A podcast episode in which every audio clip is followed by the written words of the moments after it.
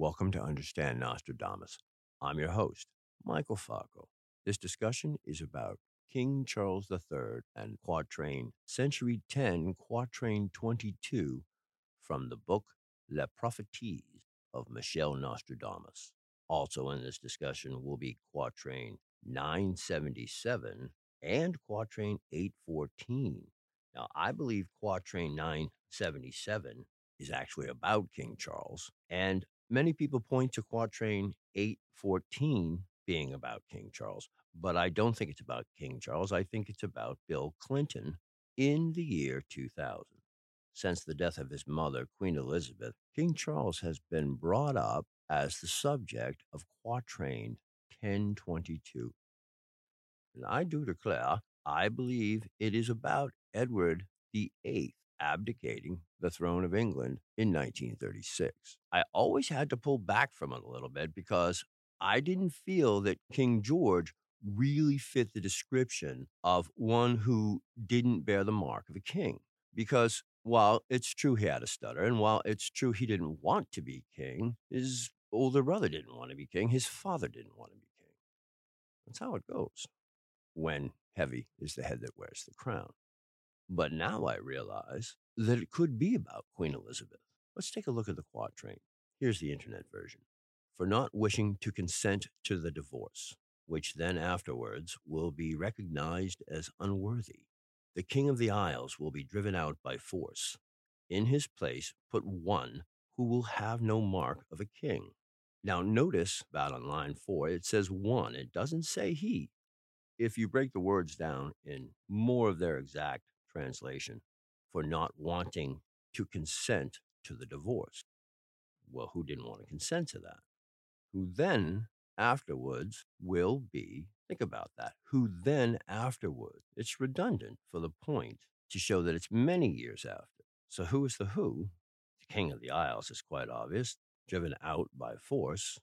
I don't think that's a prediction for the future. That's Edward the Eighth, driven out by essentially the prime minister and the government, but really behind the scenes was the Archbishop of Canterbury, Cosmo Gordon Lang. The fourth line put in his place one who of king will not have the sign or the mark. So I don't think this quatrain is necessarily about Charles himself. The quatrain I do think draws attention to Charles would be quatrain from century 9, quatrain 77. Here's the internet version. The realm taken, the king will conspire. The lady taken to death, one's sworn by lot. They refuse life to the queen and son, and the mistress at the fort of the wife. Let's take a look at those words. What do they really say? The reign taken, the king convere. What does that mean? It means we'll invite, we'll come together, we'll convene, we'll bring them together. The second line literally says, The lady princess is dead, sworn to fate. However, in the very original printing of this book, that's an L, an I, a V, an R, an E, and a Z eventually, and I do believe it was 1605. The 1605 editions are really when they got cleaned up, straightened out, words got added, words got taken away to make them all seem to like make more sense. So this word got changed to when you see swear, I U R E Z, which is actually J U R E Z now. But the L I V R E Z means to deliver. So that would be the princess lady in death as fate would have it. The third line says the life of the queen's son they will refuse or deny. Who's the queen's son? Well, that's the prince. It will be Prince Andrew. The life of a prince will be denied. He is not allowed any of the royalty anymore. It actually says the life of a prince, they deny him. And the mistress retains the position as consort. That word says consort. The English word for consort comes from the French word consort. I do believe it is on purpose. And the quatrain reads the reign taken, the king will bring them together. And he did a very good job of that. I believe he really brought the people well into the fold. The lady princess in death delivered to fate. The life of a prince will be denied to Andrew, and the king's lover in the secured position of queen consort. But the quatrain that is very often pointed to about Charles is 814. Take a look at 814. Here's the internet version. The great credit of gold and abundance of silver will cause honor to be blinded by lust. The offense of the adulterer will become known, which will occur to his great dishonor. Let's take a look at the words. The great credit, the abundance of gold and silver. When Nostradamus, whenever he uses gold and silver together like that, he's saying money because that was their money. Their money was you carried around gold and silver in your hand. So, what would be the great credit? Well, great can also mean huge, large, generous. How about the generous credit? The earned income tax credit expansion for working family tax cut that Bill Clinton got passed in 1993. By 1999, it had lifted over 4.1 million people straight out of poverty. It had helped 15 million, but those 4.1, those were mostly children. And when Bill Clinton got up in the 2000 State of the Union address, which I will point out because it basically quotes the quatrain, he talks about the abundance and how well America is doing, but that this tax credit still needs to be expanded. He pointed out that in this great time of abundance, these are hardworking American families, and their children shouldn't have to live in poverty, especially with the abundance of gold and silver, the abundance of money, the massive surplus that we had. See, when he started in 1993 to start to balance the budget, by 1999, he had reduced the largest deficit up till that time, which was 290 billion in 1992. There had been several years of surplus. When it turned to the new millennium, and Bill Clinton had kicked in and solved the whole Y2K problem. And they were saying, this is the greatest time of America. We are the wealthiest we've ever been, and we are the wealthiest country in the world. At that time, surging tax revenues from a booming economy had generated a surplus of 124 billion for the fiscal year, and projections were made that would amount to one and a half trillion for the next decade, as well as low inflation, historically low interest rates, and unemployment rates. The American economy was considered at its most robust. The abundance of money. The stock market crashed about three weeks later for the first time and continued in a downfall for a good mm, six months. But that's another story and a few more quatrains. To continue with this one, 814.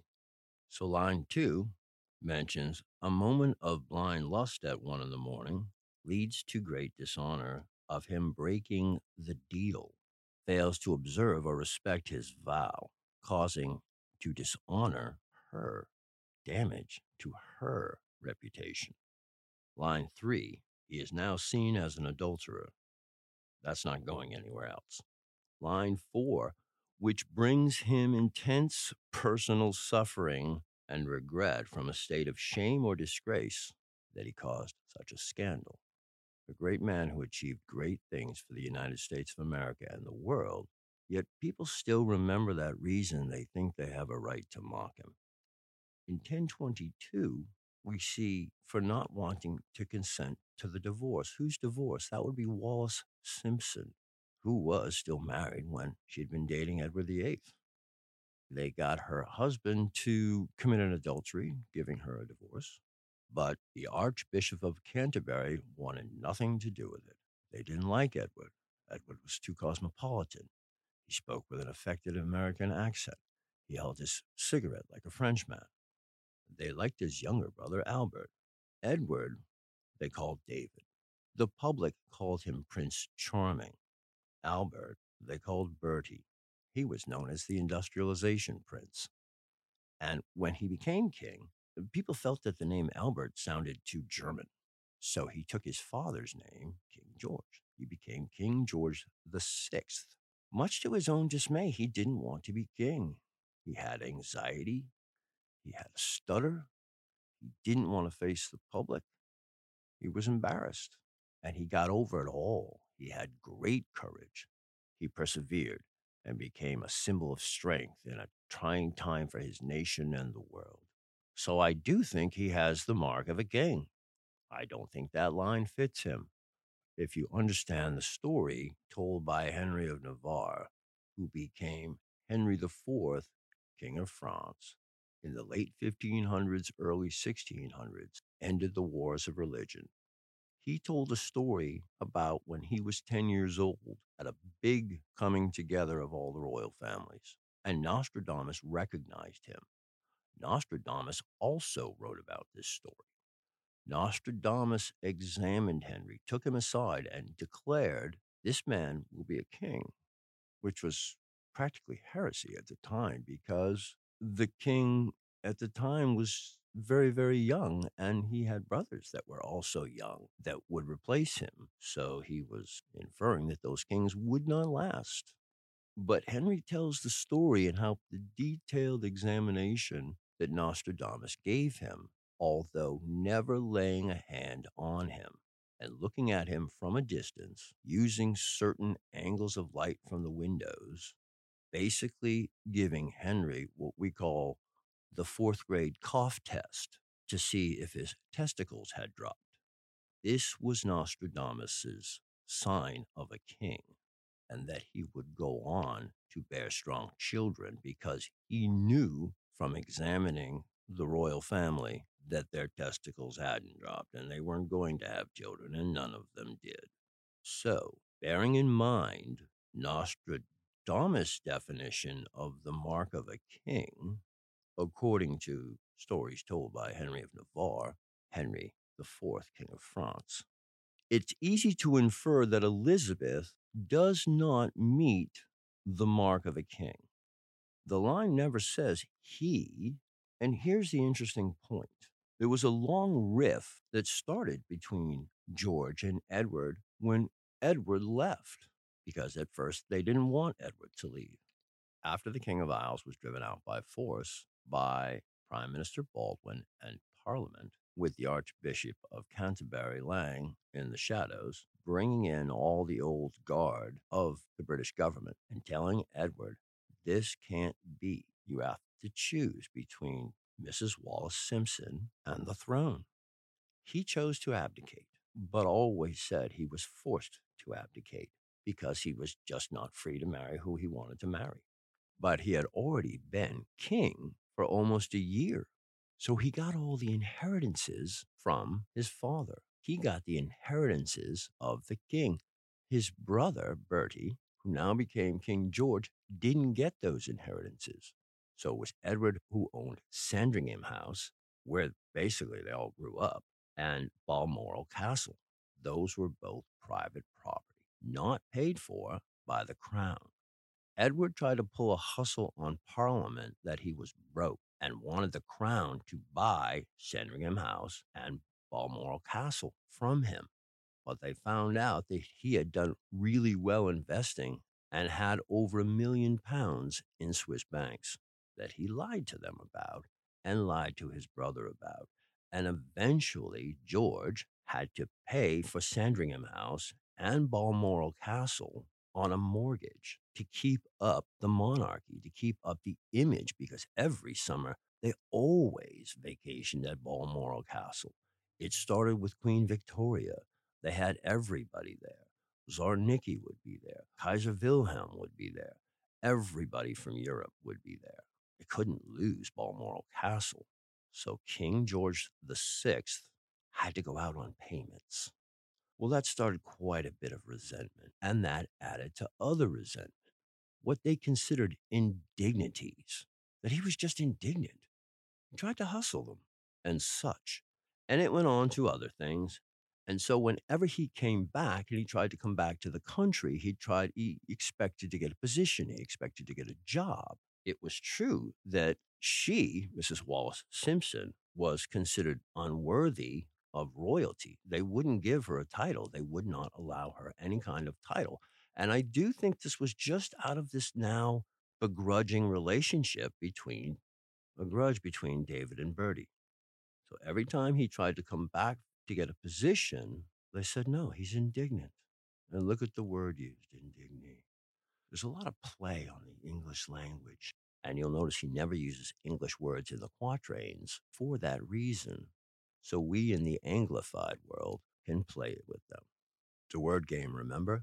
Think about where you, most of your time and what most of your money goes. Tickets to the game, buying that new game, stayed up all night playing that game. It's a word game. He knew you'd like games. That's why the book is still around. So notice the second line where it says, Who then afterwards? After what? King George died, and his wife and his family mostly blamed the fact that he had so much pressure on him.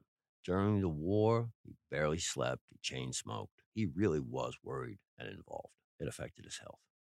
But when King George passed away, the former King Edward had already returned and was trying to reestablish himself. But now that it was after the death of the king, he was actually the senior member of the royal family. But all the women in the family rallied around and said no, including his mother, for their own good because they considered him untrustworthy. But put in his place because he was still there, he was still alive. In his place is put someone with no mark of a king, but goes on to a glorious reign.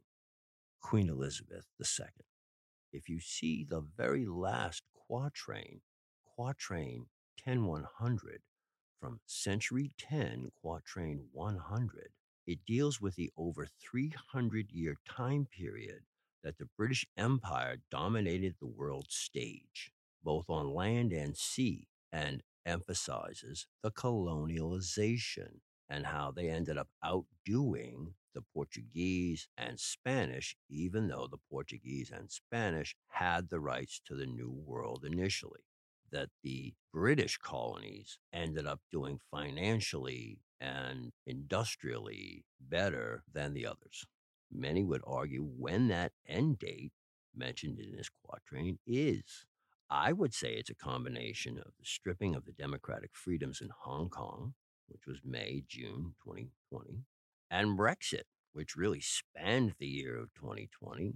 So if you take the mean, it's right about the same time, May, June 2020. But I would say symbolically, it was really September 8th, 2022. Rest in peace. Stand for something, or you'll respect nothing, and you'll have nothing left to respect. Charles, every Nostradamian wants to believe that they got a shout out from Nostradamus. Not only do you get a shout out, somewhat of a warning about the difference between what you are now is cutting edge and a possible slippery slope. But more importantly, Charles, you get another shout out in the epistle because in the epistle comes to a final conflagration. Now, what could that be? Well, think about Sardinia Remember when everything is on fire and there's nowhere to go but the water? That's what a conflagration is. It's fire everywhere. And you see, right before that, there are these strange birds that fly through the air saying, Today, today. And that's you, Charles. These are tweets about environmental science saying, Today, something must be done today.